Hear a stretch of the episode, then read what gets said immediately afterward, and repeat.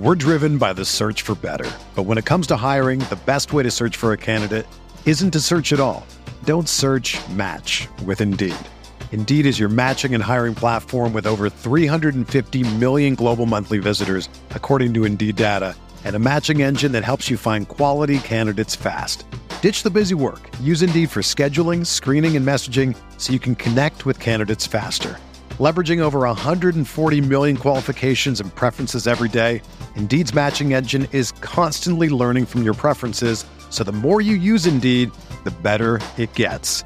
Join more than 3.5 million businesses worldwide that use Indeed to hire great talent fast. And listeners of this show will get a $75 sponsored job credit to get your jobs more visibility at Indeed.com slash BlueWire.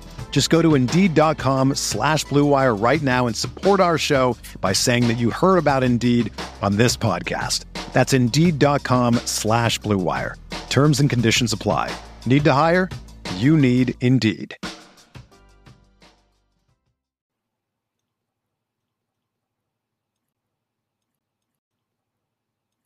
Welcome back. It's the Big Blue Banter New York Giants football podcast. I'm Dan Schneider, joined as always my co-host Nick Falato. It's been a while since we did one of these. It's been uh just bad timing, I guess you could say. I was on a little bit of vacation. I had a week to myself down in Fort Lauderdale, and then I had a bachelor party in New Orleans that extended for like a full week.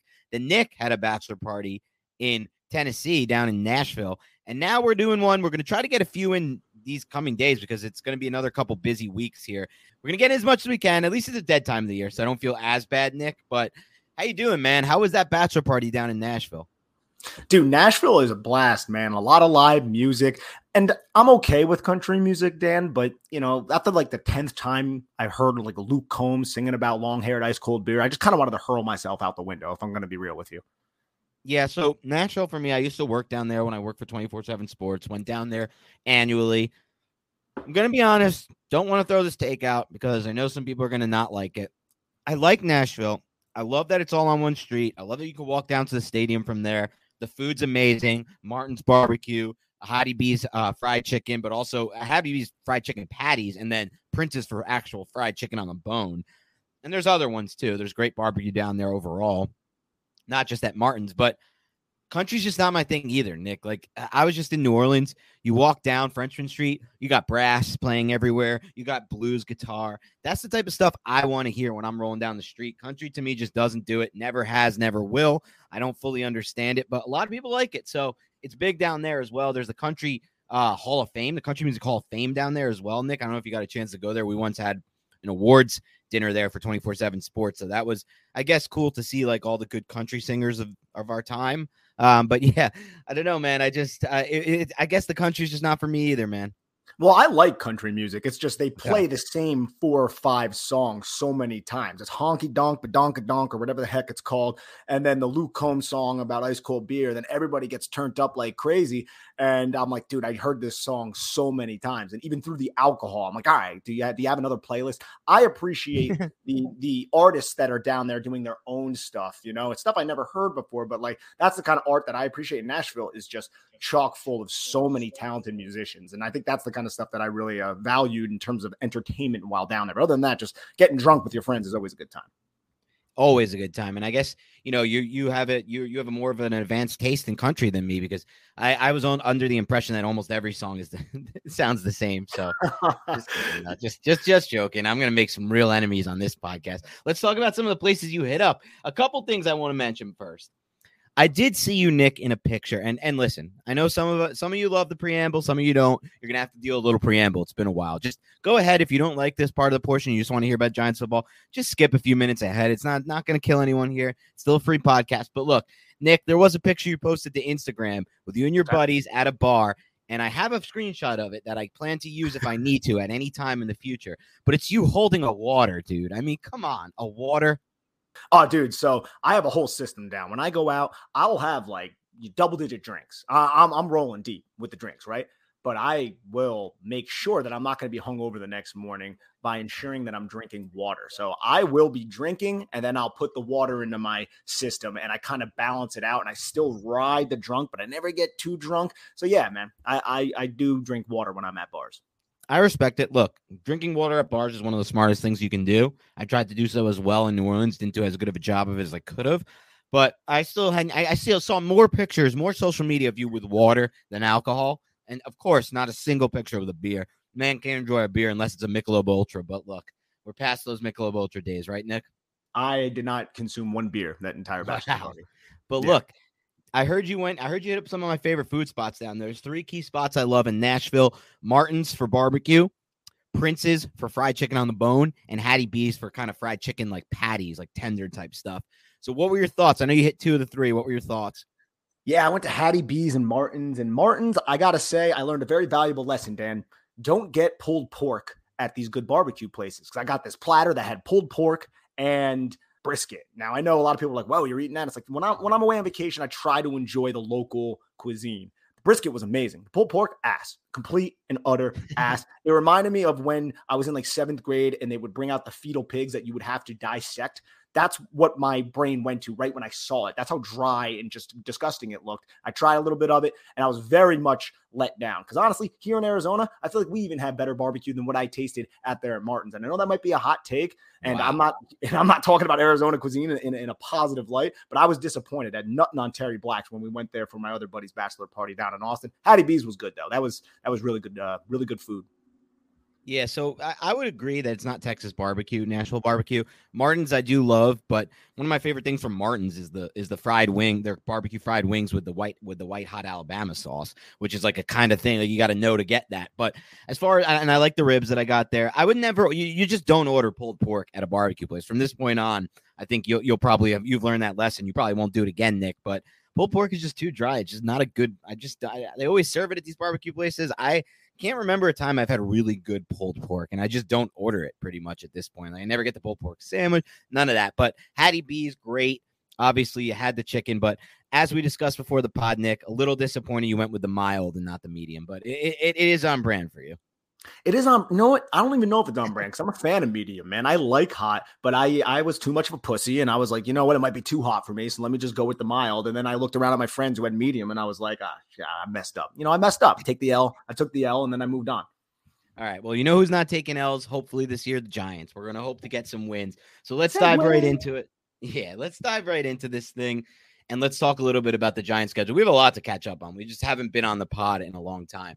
So I wanted to get your early thoughts or just your overall thoughts on on how the Giants schedule shook out because it was released about a week ago at this point. The Giants schedule, man. I mean, I look at this and I am not an overly optimistic person. I try to stay very, very rational and balanced. But that schedule is so much easier than the 2021 schedule. There are so many winnable games to the point where the Giants could realistically have a winnable record this season. When you look at this, man, the, the quarterback difference between who the Giants are playing this year in 2022 and who they played last year, it's astronomical, bro. Like this is a this is there are some winnable, winnable freaking games here, and it makes me even more excited for the season.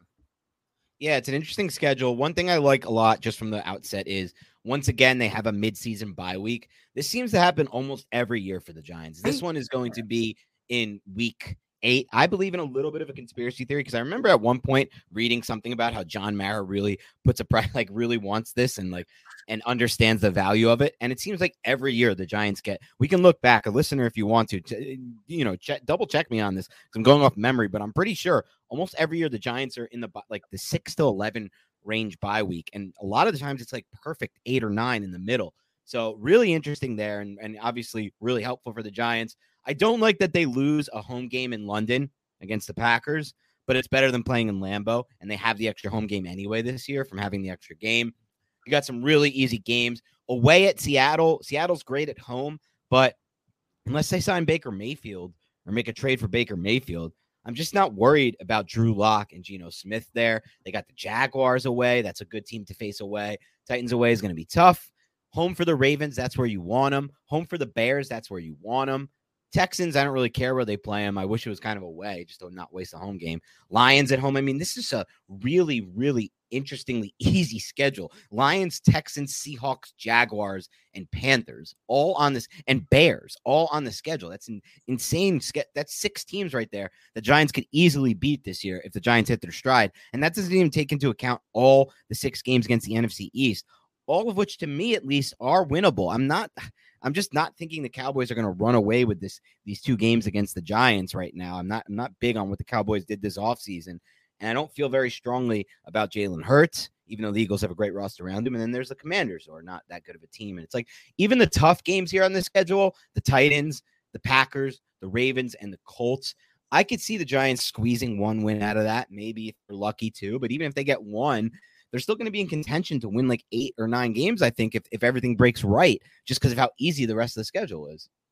Yeah. So on Big Blue View, I did a game by game prediction. I, I, I'm not a big on these predictions, but you know, it's it's something that uh, I ended up doing for for Big Blue View, and I came away with the seven and ten record. But that's well, kind of with a lot of close losses and kind of being erring on the side of just let's be a little bit reserved here. But honestly, dude, I said at the end of the article, I, I don't think 10 wins is insane if the ball just bounces the right way for the Giants, which some of these football games, it comes down to the wire and, and it takes, you know, a few inches here, a few inches there. And we all know inches are really, really important, you know? So I, I think that the Giants can possibly get to 10 wins, but that's probably not my prediction.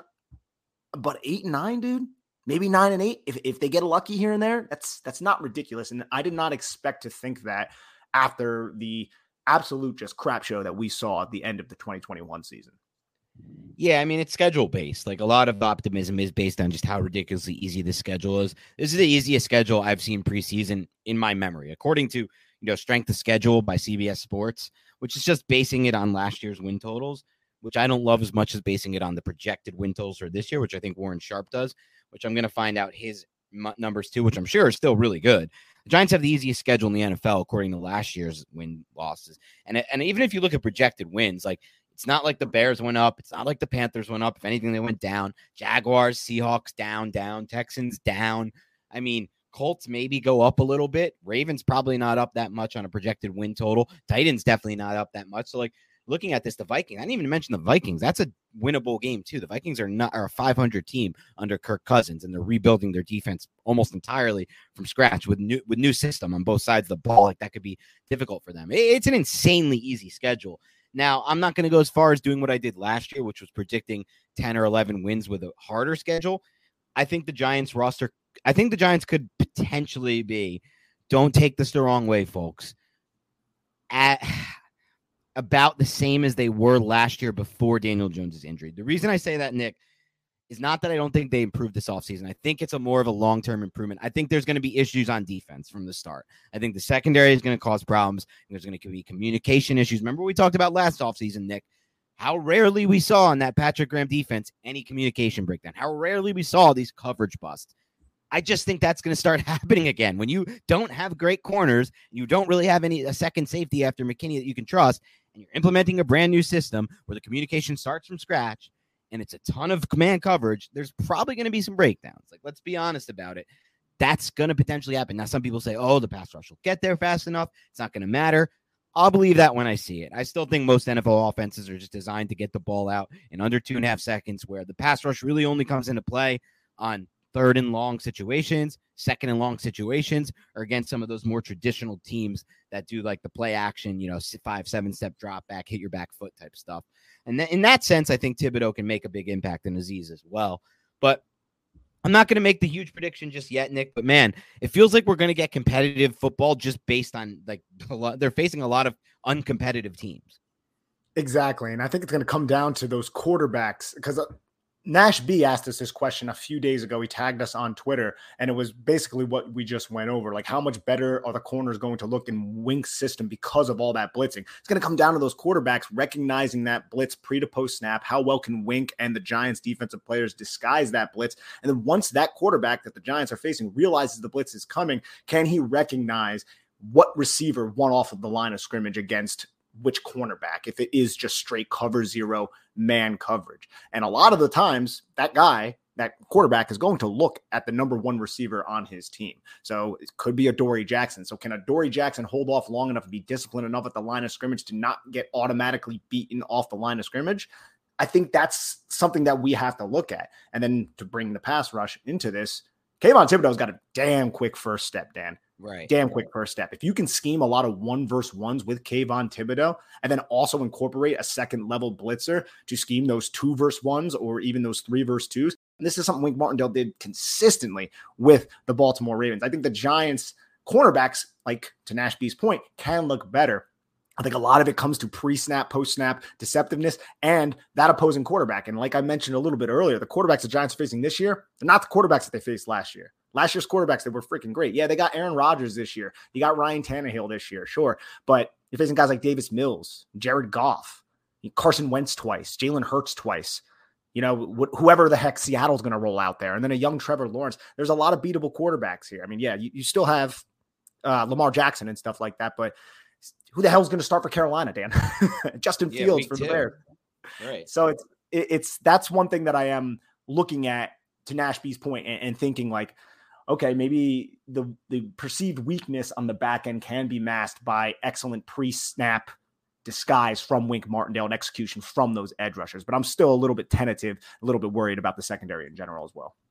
That's so fair though, too, because I mean, really, even just hearing you talk about it and thinking about it and framing it a little differently in my head, I'm coming around to it because, like, I think yes, if you're playing like Aaron Rodgers, which they will face at some point this season, that's when I start to think like, yeah, you know what? You can send a lot of guys at him. It's not going to matter. The same thing was honestly true, which is crazy about Joe Burrow. Just in year two, after he didn't even have a full first season, Wink he just destroyed Wink Martindale last year. It was like he just like he's like, you want to blitz me? Good luck. I'm getting this ball out and I'm throwing the one on ones and I'm putting it over the top because I don't care. I'll throw that pass. I'll make that. I'll take that chance. Rodgers will take that chance, but like you're right. Like, do I trust? And I think Ryan will do it when they face the Colts. I think Cousins can do it against them. I'm not so sure. Like you said, Justin Fields, you know, Trevor Lawrence in year two, whoever's playing for Seattle, whoever's playing for Carolina, Davis Mills, even throw him in the mix. Jared Goff, Jared Goff, I'll throw him in the mix as well, right? And obviously the, the division guys outside of Dak Prescott, that's more than half the, the games they play. So I think you and Nashby are onto a point. Maybe I'm overrating the issues in the secondary because they just don't face enough quarterbacks where it's going to matter. Because you know the key thing I hear keep hearing out of OTAs, Nick, and we'll get to some OTAs recap next. But I don't I don't want to close out. I have a few more thoughts on the schedule. I want to get your takes on. But the thing I keep hearing and I keep loving to hear out of OTAs, Nick, is three separate defensive players have said the exact same thing. Julian Love, uh, Leonard Williams, and I forgot one other person I saw. I was reading the the quotes of. They all keep saying the same thing this defense were dictating the terms. He's like, Wink is going for it. He doesn't really, he's not going to be looking at like, all right, let's play zone versus this team, or let's, you know, all the NFL is finding success playing this too high look. Well, guess what? He's changing it up. He's dictating it. And when you dictate to bad quarterbacks like the Drew Locks of the world, or whatever, whoever's playing for Carolina, Darnold, whatever it's going to be, if they play Corral or whatever, it's tough for these guys, like you said, to come off their first read to have any time and and all and a lot of time, like you said, they'll lock onto a read that's just not there. Like you can take it away, and then they're in trouble. And so I think you guys are onto something, and I and I may have to really reevaluate if the defense is going to need as much time just based on that. I really like to hear, you know, that we're going to be that kind of defense. And one other thing with that, Nick, I'm curious to get your take on. Do you think the Giants might have an advantage with so many teams moving toward the exact pretty much not the exact, but a very similar style defense, you know, playing a lot of zone, playing a lot of two high safety, and the Giants being now one of the not only but rarer teams to play a very man heavy middle of the field close, blitz heavy system like the Giants are going to run. Does that give them an advantage? Because, you know, teams are preparing for all the other style defense and then they get this and they mix in their schedule and they're not really used to how to beat it. They don't have as many, you know, zone beaters or whatever it may be. And then they have to face that in their schedule. And it's a little bit of a kind of shock to their system. I think from that standpoint, they definitely gain an advantage. But I also think that Wink Martindale needs to be really efficient with how he calls his blitzes, when he calls his blitzes, how he disguises his blitzes, and just how he kind of picks his spot. Because if you start to have these issues on the back end and those, those edge rushers and those blitzes are getting picked up and the protection is on it, then you're going to give these bad quarterbacks a little bit more of an opportunity to attack you deep. Now, the fact that they're bad quarterbacks, it, it's not going to probably it won't make them pay. They won't make them the Giants pay as much as some, you know, Tom Brady's and the Aaron Rodgers of the world. But I think having the middle of the field closed man coverage type of look after, say, a team that game plan for three middle of the field open type defenses, yeah, that's definitely going to give you a slight edge, but still going to obviously come down to play calling and execution, big on execution for from a lot of different standpoints when terms of New York Giants. But I wanted to bring something up to you, Dan, for a second.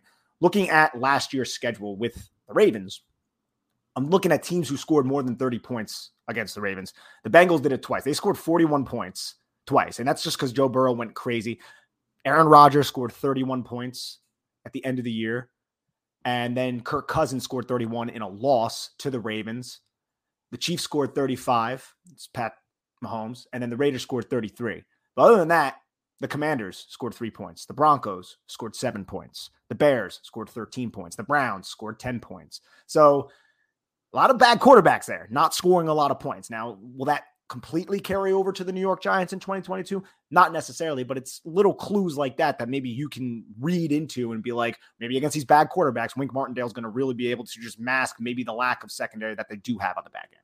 Yeah, I think it's a great point, and it's something I, you know, I, you have to fully consider when I'm talking about all these issues. I'm thinking of them the prism in the sense of like, look, on paper right now, the secondary doesn't look that good to me. And that's on paper now. That's before injuries, right? Adoree Jackson's been injured in each of the last four seasons. He's their only corner I can count on. I can't count on him, to be completely honest. Cordale Flott, more of a long term play. Aaron Robinson has been injured in the past. I don't think that's going to crop up. Who knows? But the point is, he hasn't really proven himself as an outside guy either yet. Julian Love now kind of stepping into the starting safety role. Don't love that either. And all those issues on paper come up. But then it's like, like you said, like bad quarterbacks don't really test bad secondaries. Like just, just they, they don't find a way to score points. They're just that bad. And it's a quarterback driven league, as we've said plenty of times on this podcast. And so you're right. I think Wink Martindale might just be able. Remember what we talked about all the times last year, how there were so many times, Nick, where I where I talked to you or I asked you because I was like, tell me I'm not crazy, Nick, right? We're watching the all 22 on this game. We're watching the Giants defense against these bad quarterbacks over the last few years, and they're just sitting back and running their system and playing so much zone. I was like, they should just blitz these dudes. These dudes don't have solutions to pressure. They don't have solutions to when you take away that first read. Don't even give them any time to do anything back there. And now I feel like, you know, all the times when you watch these bad quarterbacks and you see these defenses play right up on them, right up on the line of scrimmage. One safety over the top. I, I dare you to beat me over the top because you're not going to be able to. We know you can't. And to be quite honest, I hate to say it, but defenses have done this to Daniel Jones, and they've done it damn successfully. Bowles destroyed Daniel Jones with this game plan. Uh, two years ago, the Steelers destroyed Daniel Jones' game plan. Spags destroyed. There's plenty of examples of defense coordinators doing this to Daniel Jones.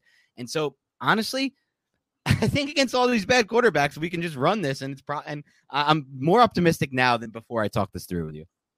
No, I, am right there with you, especially when you look at the schedule, and I think it really does come down to the schedule. Like you, you insert 2021's quarterbacks into that equation. Wink Martindale's system might not look as good because those quarterbacks can find those vulnerabilities so quickly and and so efficiently. Whereas all these other guys, man, I mean, it's it's I don't know, man. Unless they take big steps forward, those quarterbacks, I'm, I'm looking at this schedule and, and feeling pretty happy to be a Giants fan. Yeah, I think they're going to be competitive this year, which is fun because we haven't had competitive football to talk about in a long time. A couple other interesting schedule notes for starters. Giants are playing on Thanksgiving for the first time in a long time. That's a big one uh, in Dallas, obviously, against the Cowboys. You know, we usually spend that day, me and my family, just rooting against the Cowboys and having a new team to root for that day. It's just fun we just have a team every year to root for. Last year's the Raiders, I think they played and they won or something. Like I think yeah, the Raiders beat them. Derek Carr's thrown all over them. If, if that serves my memory well, but I, at this point, my memory has, has not been great. But this year it's the Giants. We're watching our own team on Thanksgiving, so that's interesting. The Giants also closed the year out, Nick, with five of their last seven games against division opponents. That's wild to me. Like yeah. they will have a chance to win the division on a tiebreaker based on that alone. I looked at that too, dude, and I was like, wow. You don't see that all that often, right? I mean, five of the last seven, because you have what the Colts and the Vikings, which is on Christmas Eve, a Saturday. And if the Giants, man, if the Gi- and the Giants have a realistic chance to kind of go into week 12 where they face Dallas, because they face Dallas week three, Monday night football. That's the only division game they have until week 12. And then you get Dallas, Washington, Philly, Washington, Vikings, Colts, Philadelphia they can swing their whole season, even if they're just having a ho hum start and they lose some stupid games to like Jacksonville and Seattle. Cause like the only hard part of this schedule in terms of like travel, yeah, you got to go to London. That has to be kind of included, but you have the back to back away games before the bye week. but you still have that bye week. But it's in Florida, Jacksonville. Then you're going to come back up to Jersey, and then you got to go all the way up to Pacific Northwest to play Seattle. I think that the Giants could lose one of those games. And I honestly think the Giants are probably better football team than both of those teams as currently constructed. But even if you do, say you lose both those games and you can go in and get on a hot streak for week out of the bye week, week 10, week 11, you win both of those, and you can beat some of these division opponents, the Giants could get really, really hot heading into the playoffs. And Giant fans know damn well if you can get hot heading into the playoffs, you can do some damage. Not saying that's going to happen by any stretch of the imagination. I'm just pointing out the fact that the Giants can have an opportunity to really kind of take this division by the horns if they can really get hot around week 10, 11. We're driven by the search for better. But when it comes to hiring, the best way to search for a candidate isn't to search at all. Don't search match with Indeed. Indeed is your matching and hiring platform with over 350 million global monthly visitors, according to Indeed data, and a matching engine that helps you find quality candidates fast. Ditch the busy work. Use Indeed for scheduling, screening, and messaging so you can connect with candidates faster. Leveraging over 140 million qualifications and preferences every day, Indeed's matching engine is constantly learning from your preferences, so the more you use Indeed, the better it gets. Join more than 3.5 million businesses worldwide that use Indeed to hire great talent fast. And listeners of this show will get a $75 sponsored job credit to get your jobs more visibility at Indeed.com slash BlueWire. Just go to Indeed.com slash BlueWire right now and support our show by saying that you heard about Indeed on this podcast. That's Indeed.com slash BlueWire. Terms and conditions apply. Need to hire? You need Indeed. Another day is here, and you're ready for it. What to wear? Check. Breakfast, lunch, and dinner? Check. Planning for what's next and how to save for it? That's where Bank of America can help. For your financial to-dos, Bank of America has experts ready to help get you closer to your goals. Get started at one of our local financial centers or 24-7 in our mobile banking app. Find a location near you at bankofamerica.com slash talk to us. What would you like the power to do? Mobile banking requires downloading the app and is only available for select devices. Message and data rates may apply. Bank of America and a member FDIC. When you need mealtime inspiration, it's worth shopping Kroger, where you'll find over 30,000 mouthwatering choices that excite your inner foodie. And no matter what tasty choice you make, you'll enjoy our everyday low prices, plus extra ways to save, like digital coupons worth over $600 each week. You can also save up to $1 off per gallon at the pump with fuel points. More savings and more inspiring flavors make shopping Kroger worth it every time. Kroger, fresh for everyone. Fuel restrictions apply.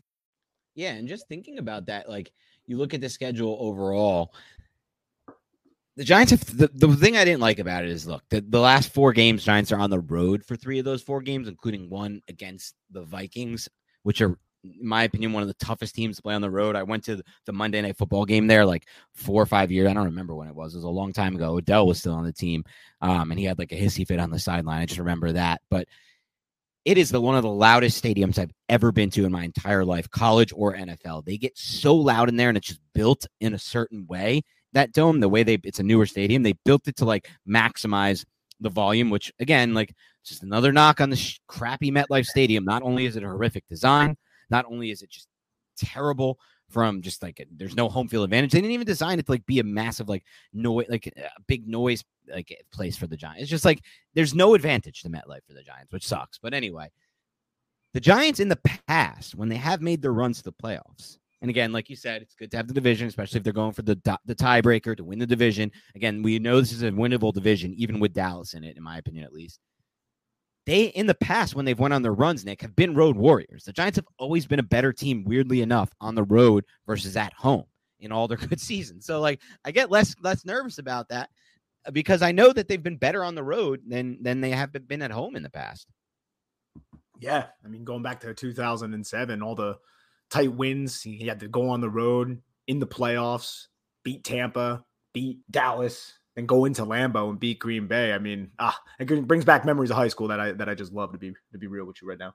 Without a doubt. A couple other interesting schedule notes. Uh, the only primetime game for the Giants all season long, Monday night football against the Cowboys in MetLife in week three. Now, one interesting note about that. Well, you expect a we're not going to get that many home games, or I'm sorry, we're not going to get that primetime games. We've been really bad the last Gettleman years. But what's interesting about that is Shout out John Mara, my boy.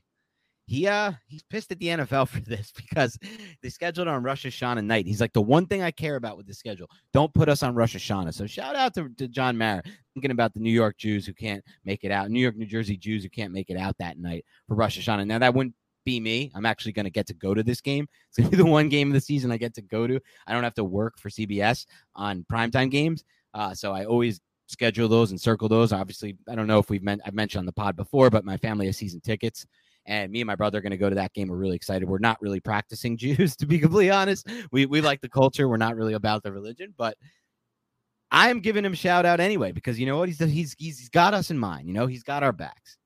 Yeah, absolutely. Good good for you, John Mara. Yeah, thank you. But for those who are listening to the podcast and want to meet up that night, by the way, I'll be there Monday Night Football for that game. So, so we'll, we'll talk as it gets closer. But I'd love to meet some of you at the game in the parking lot before the game. Maybe have a beer or two, talk a little Giants football. Me and my brother. For those who might remember, my brother made his guest appearance last year around that time on the podcast when Nick was uh when when Nick was when me and Nick were in different locations at the time. So, just a just a little shout out there. Um, a couple other notes I thought were interesting about this schedule a lot of 1 p.m. games, Nick, which I personally hate. I'll be honest with you. I like when the Giants play at 425 so I can watch Red Zone at 1 p.m. if I'm going to be completely honest. So I want to see the rest of the NFL. When they're at 1, I feel like I never get to. But this is just another nod to the people. You know, I know you, I turned you on to this, Nick, but the two TV people, you got to have a two TV setup in your living room. Got one for Red Zone, one for the Giants. Yeah, oh, 100%. I, I can't live without that. And honestly, I was doing that before I met you too, Dan. Fair enough. Because I thought I thought I was I, I thought I was the originator. Because when I did it in college, people were like thought I was crazy. Back in the day, it was like, oh, you're an idiot. Who does this? And I was like, I don't care how stupid this looks. It's about utilitarian. I'm very happy to have those two TVs during football season. But um, oh, anyway, oh, any other thoughts on the? Yeah, it's necessary. Any other thoughts on the schedule before we move on to the OTAs? No, I think we're good to talk some OTAs. The schedule, it's uh, I, I like the way it looks, but let's see if the Giants can execute and actually win some games. Yeah, for sure. All right, what have been your biggest takeaways so far from the OTAs? We can talk about well, we we're, we're, catching up now. So there was one today that wasn't open to the media. There was there was three last week, and then one was open to the media. That's where we kind of got most of the information from. So and obviously neither me or Nick are there. We're not beat writers, though. I do have some credentials, so I could get back on that at some point. Maybe I will this offseason. I got to talk to my old boss at CBS when I was on the NFL team. I think he'll give me that. Uh, he he can get me that that access again, but I have to give a good reason as to why I need to be there for as a fantasy analyst. That'll be that'll be the harder part. But Nick, what are some of your thoughts from the early OTAs? I kind of want to touch first on just Kadarius Toney. You're hearing the coaching staff rave about him as a worker and as a teammate and all of that, and that's all well and good. But this new knee injury, nobody really knew about, and it's just kind of another one of those things that you tack onto the Kadarius Toney tab as things to have slight concern about. So I'm just hoping that he can get healthy and be ready for Week One because he had that off-season surgery and he was there in his red jersey last week. Yeah, Toney, man another injury. I mean, look, we hope it's nothing. They're piling up though, and it's lower body, his knee. It's. I love the talent, man, Nick, but I just, I don't know, man. I'm hoping for the best here because he can be so good if he's healthy.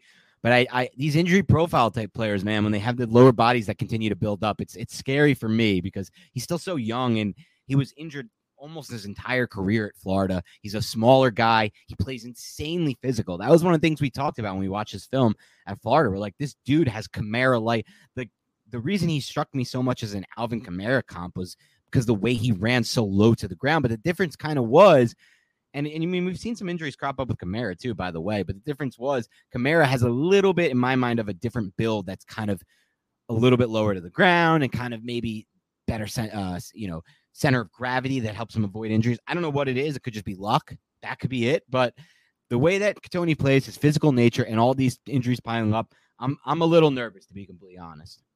Yeah, and I think I think we should be nervous because this is a first round pick who has had a lot of things just surrounding him since coming in. Now I'm hoping that he's on the straight and narrow, but showing up to the OTAs with a red jersey for surgery that none of us knew about is going to cause some alarm, but better now than in training camp or during the season. So hopefully it was just something minor, and then once all that happens, Kadarius Toney can be ready to really consume Brian Daboll's offense and hit the ground running. But I want to say, uh, just in terms of on the field stuff, Dan what kind of has stuck out to me from what the beat reporters have told us all about.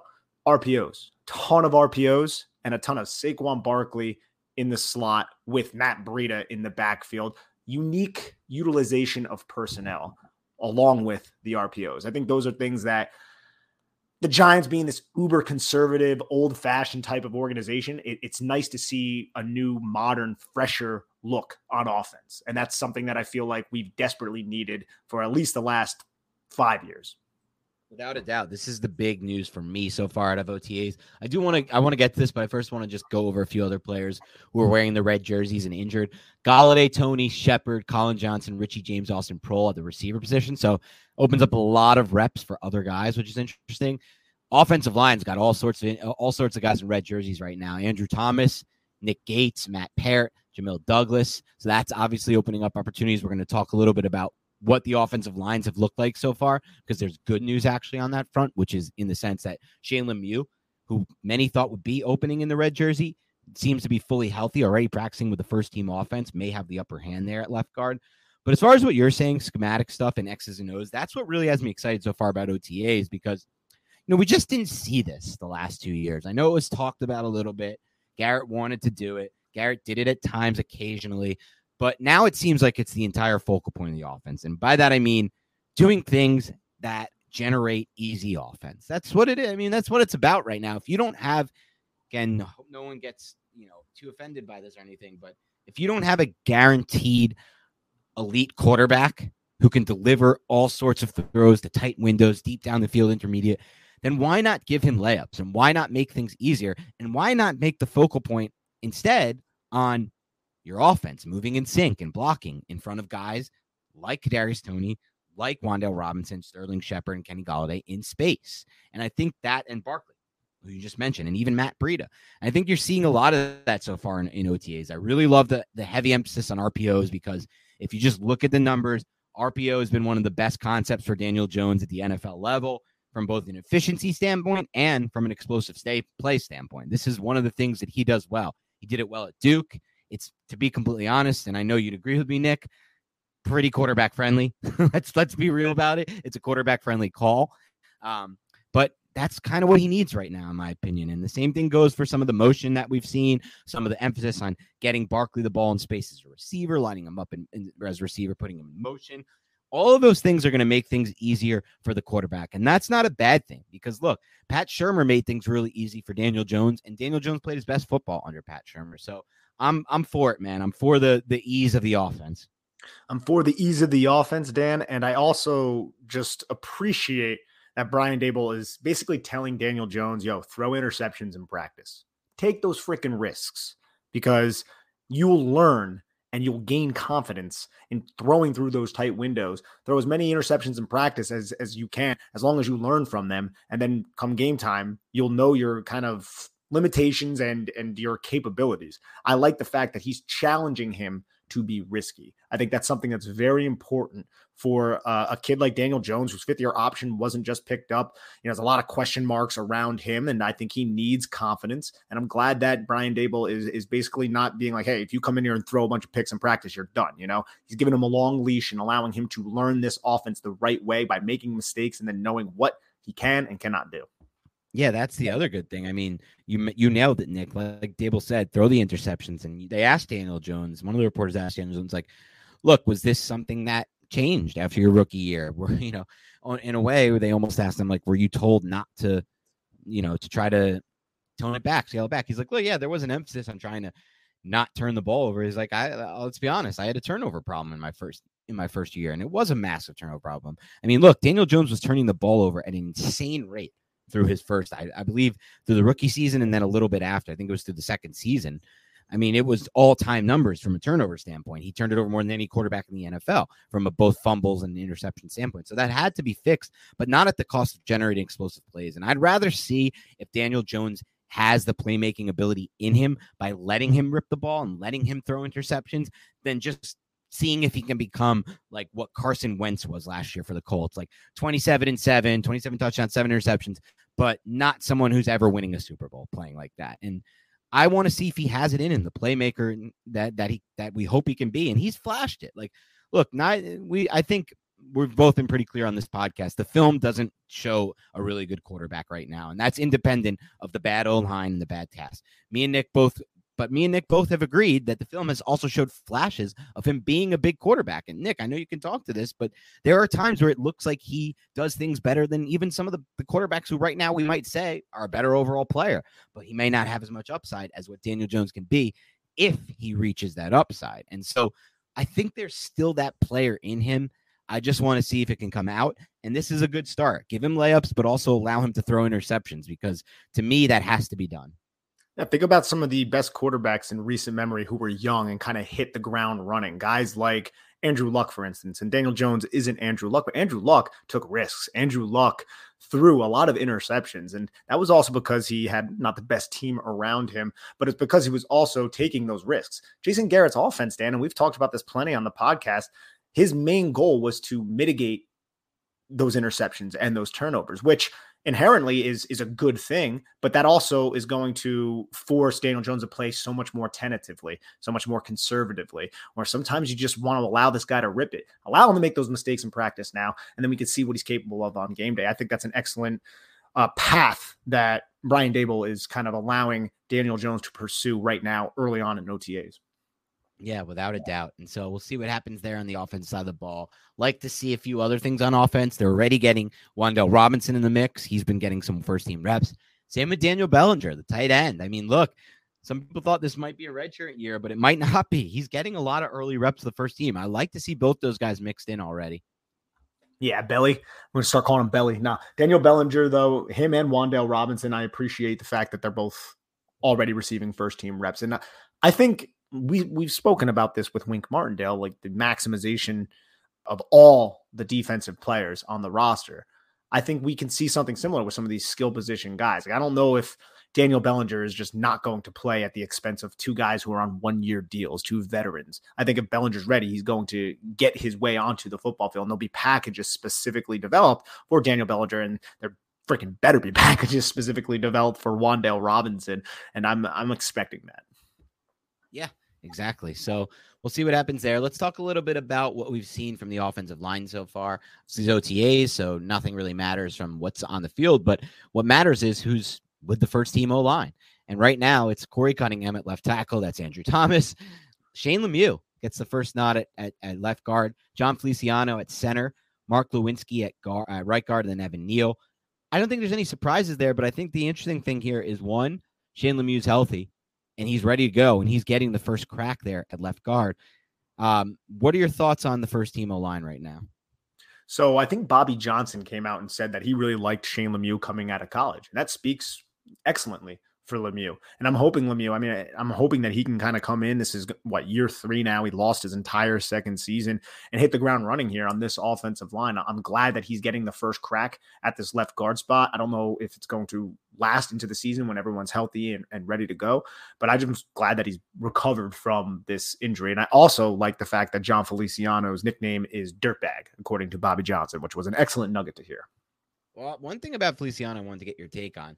He had a, there was a weird thing that came out media wise of Feliciano where he kind of called out the former Bills staff. He said, I can't lie. There's part of me that was like, oh, y'all got what you deserved. Uh, Feliciano said about the Bills losing the Chiefs. Honestly, when you look back at that game, everyone was just going through the motion.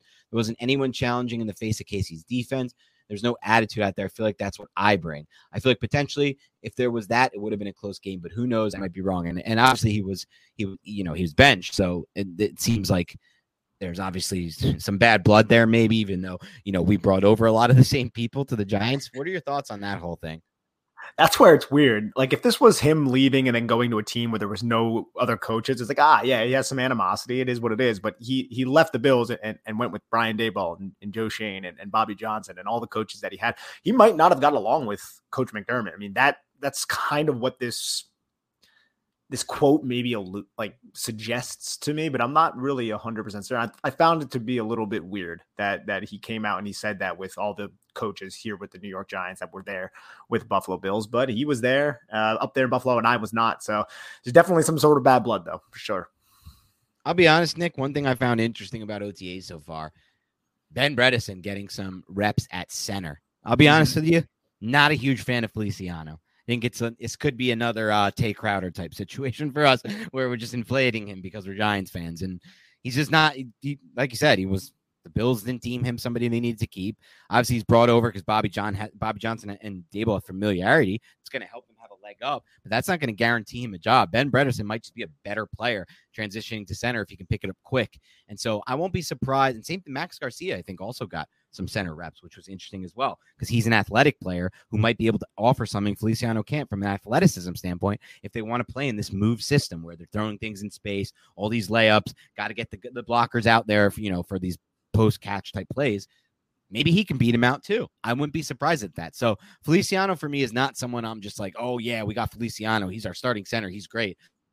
I, am gonna see if he he can compete for this job. I don't think he's a guarantee at all. Yeah, this is just music to my ears, not country music, just just music to my ears. Just the fact that we have a bunch of options, Dan, right now, where you're like, well, it, it might not be this guy, but it could be this guy, and maybe that guy. Like, I just feel like the Giants, and I've brought this up in the past, but they're in such a good position right now. And the offensive line still might not be that great, but you have other pieces that you can rotate in that aren't Wes Martin and freaking Matt Skura and, and, players that you kind of got off the scrap heap right before the season. This there's depth here. And and that's that's I think the main takeaway right now. We're early. There's still training camp. There's still so much to play out, but there's plenty of depth here that can allow the cream to rise to the top. Yeah, without a doubt couple other notes. I don't want to talk too much about plays, but Daniel Bellinger's made some nice plays. Uh, Jones had a big overthrow that Julian Love intercepted. I think Kayvon Thibodeaux got his hand on a pass that was intercepted. Davis Webb's thrown some nice balls. So has Tyrod Taylor. I'm curious to get your take. Would you like? what are they going to do at quarterback? Are they going to roll into the season with three guys? Because it's going to affect their roster if they if they're carrying three quarterbacks. I almost I love the days when you carry two. I'm a big two uh, I'm a big carry two kind of guy. But it seems like they really like Davis Webb. What are your thoughts on what they're going to do at quarter corner? Uh, sorry, quarterback. I think they're going to end up rolling with two. I wouldn't be shocked if Davis Webb loses this out and then just becomes like a Giants coach, like he almost did the Bills when he almost pursued that. But it makes more sense to to to carry two. I will say this though, the two quarterbacks that the Giants have on the roster in front of Davis Webb, the two perceived quarterbacks, maybe I should say, both have injury problems. Tyrod Taylor gets injured, Daniel Jones gets injured, so maybe yeah. there will be a roster spot open for that third quarterback, which I do believe would be Davis Webb. He seems to know the system. He has experience with these coaches, and he, by all these accounts, it seems like he's doing a pretty solid job, at least in OTAs early on. He has an NFL arm. Like he, the, there's no denying yeah. that he has an NFL arm. Someone else had an NFL arm, Dan. What was his name? Mike, Mike something, Mike Glennon. Mike Glennon, yeah. And he does have some weird Glennon similarities. I see like very similar type players to Glennon, though he had more of an effort when he was with the Giants. Davis Webb used to just, I don't know if you remember too much of the the Webb years because it was like year, years, whatever it was, preseason. Um, because it was before we were doing the podcast, but he would just I've never seen a quarterback more than Davis Webb throw the ball downfield. He was always throwing downfield. They were intercepted at an incredible rate. like more than you could you expect some drops in there or just like some balls that just missed the corner's hands. Nope. Safeties and corners were picking him up all, often, but he was chucking it downfield. The dude loves to throw downfield. Aggressive, and that's similar to Glennon, as as we as we yeah. pointed out. Even though that Mike even Glennon Garrett's system, though, he like got less aggressive. I feel like. Oh yeah, I think that's a product of of just good old Jason Garrett. But what are you gonna do, right? Yep. All right, some other interesting notes, I guess I would say Leonard Williams, Justin Ellis with the starting defensive line backed up by David Moa and DJ Davidson, and then Chris Hinton on the third team. I like Hinton. I think he's a, a kind of a low key potential guy who can make the roster. Blake Martinez, Tae Crowder, first team backers. I'm hoping that changes, obviously. Uh, Cam Brown, Carter Coughlin next. Uh, Ellerson Ward and Jihad, and I'm sorry, Ellerson Smith, Jihad Ward, the backup edges behind Ojulari and Thibodeaux. Um, let's see what else we got here. Dory Jackson, Aaron Robinson, the first team corners, Darnay Holmes in the slot. Any thoughts on any of that? No, not much. I mean, that seems to me to be pretty, pretty predictable. I mean, I thought that Holmes would be the slot guy if it wasn't going to be Flott, but Flott's also a rookie, so I don't think they're just going to force him in there if he hasn't necessarily earned that. So this isn't too surprising. I'm, but I do think this. I think there's going to be so many interesting uh, camp battles. Once training camp rolls around, I think there's a lot that we can probably go over. And once some of these other guys that the Giants have added, the Kennedys of the world and, and players like that, once they get accustomed to the system and what Brian Daboll wants as a head coach and, and all that jazz, they can maybe fit into this. But for OTAs, this this isn't really surprising. What about you? Were you surprised by any of it? No, I guess maybe the only thing that would be surprising to me is that they're keeping Coughlin and Brown on the inside. I thought maybe this coaching staff would view them differently, but nothing crazy there. We expected a lot of this. Same thing with Julian Love getting the start at safety. They just don't have much depth there at safety. Like Jarren Williams and Dane Belton were behind him. I like you excuse me, I like Yusuf Corker a lot. He was with the third team. We'll see if he can move his way up. That'll be something to keep an eye on. But yeah, nothing too crazy there. One other thing I wanted to talk about here, which is interesting to me, was that Daniel Jones apparently made a really big gain on one of their RPO plays when he kept it.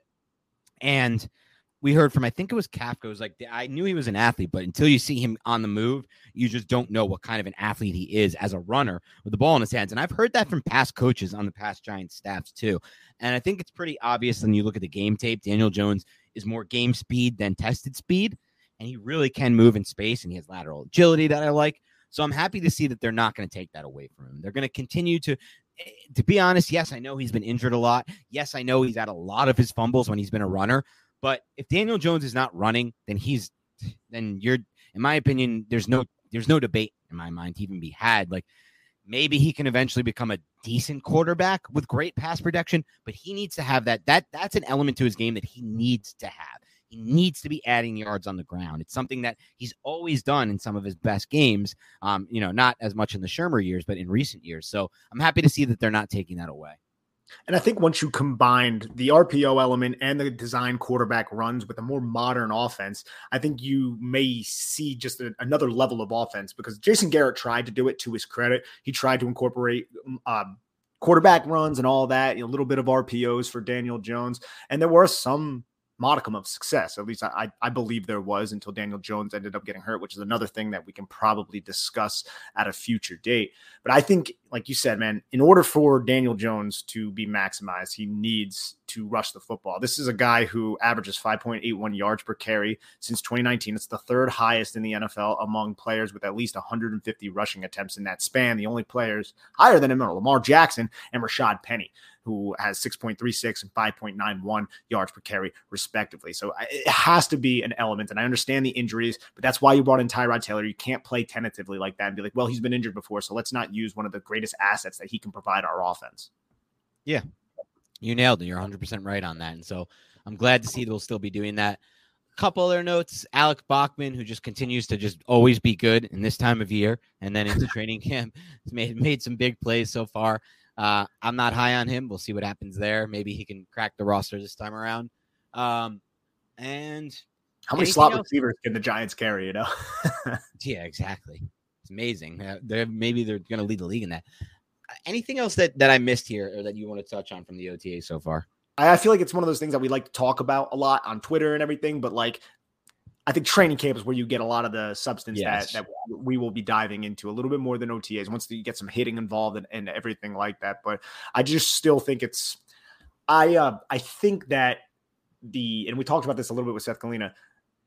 The questions around what the heck are the New York Giants going to do with Daniel Jones and Brian Daboll, they still fascinate me. And we're starting to get little bits and pieces to kind of fit that puzzle. And hopefully it's as unique and creative as as what it seems like it can be here in OTAs and just from what we experienced with Jason Garrett last year. So I, I just like everything that we already went over in the podcast, the RPOs, all that kind of stuff. I'm hoping we see more and more of that leading up to the season. And once week one rolls around against Tennessee, hit the ground running and this offense can actually put some points on the board.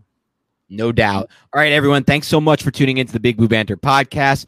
We're still going to be ripping. We're still going to be rocking. We've got a couple busy weekends coming up, but we're still planning to do a couple things. So keep an eye out for these following things. We'll be recapping some OTAs. We're going to do a big mailbag at some point, And we also want to do deep dives into the tape for some of the players we haven't touched as much on, like Wan'Dale Robinson, Zudu, and players of that nature. So we're going to do all of that in the coming weeks, I'll say especially next week once things, you know, once our schedules get more realigned. There's still going to be, you know, about six weeks until we get to training camp, eight weeks until we get to training camp. So there's still a lot of time left ahead. But thank you so much for tuning in and sticking with us. We do appreciate one thing. If you want to help us out, especially now that Spotify allows it, please go ahead and leave us a rating and review. If you're on iTunes and you got the podcast app, hit subscribe. Make sure you download every episode on Spotify or iTunes and hit that five star. Leave us a rating and review. It helps boost us up the algorithm, gives us a shot to kind of grow and expand to different audience. So we really appreciate if you take that time to do it. it. should probably only take you like 60 to 90 seconds, but it makes a huge difference for us. So thank you so much if you do do that or you have done that in the past. Otherwise, have a great rest of your week and we'll talk to you soon.